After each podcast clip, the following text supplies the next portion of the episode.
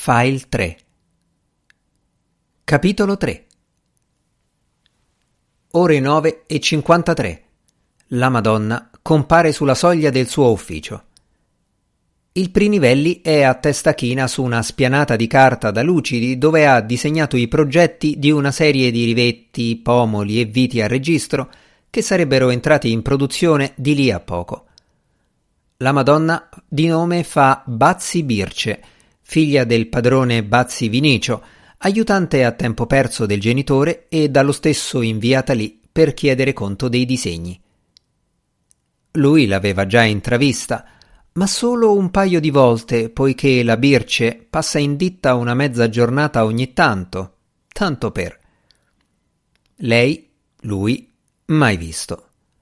Tant'è che quando l'Augusto solleva lo sguardo dalle viti a registro, la Birce si blocca e pare al Prinivelli che abbia stortato il naso.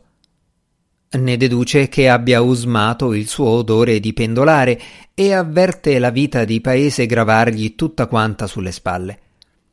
Ma la Birce il naso l'ha storto per natura, un becco con due bei fori deviato a sinistra, che subito tenta di occultare mettendosi una mano sul viso e fingendo di massaggiarsi gli occhi, mentre si chiede da dove è spuntato.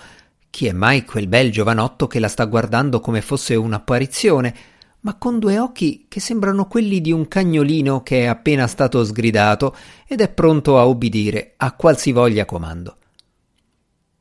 Augusto Prinivelli è muto, Sta pensando che, potendo, la sposerebbe subito la Madonna lì davanti a lui, il giorno stesso.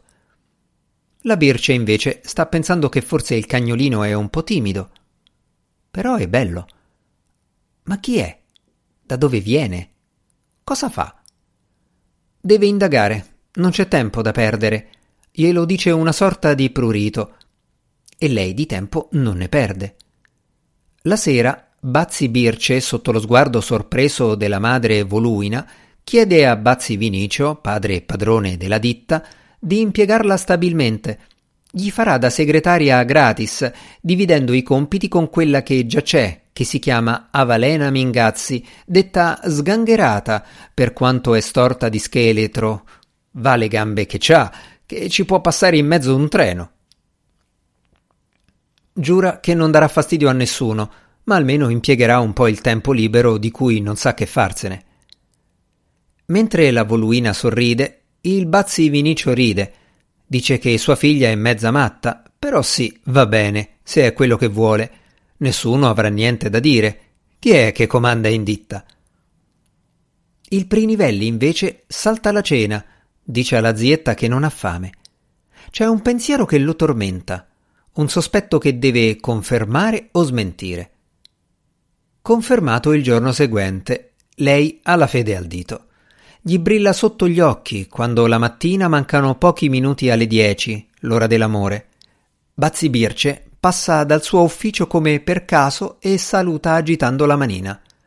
Lui, serio serio, con quel riflesso negli occhi, Buongiorno, signora. Lei, colpita dalla sua compostezza, torna nell'ufficio del genitore mogia mogia, tormentata. Un cagnolino così carino, come fa a non essere ancora sposato o perlomeno a non avere l'amorosa? Certo che ce l'avrà, e allora è inutile stare lì a fare la mezza segretaria.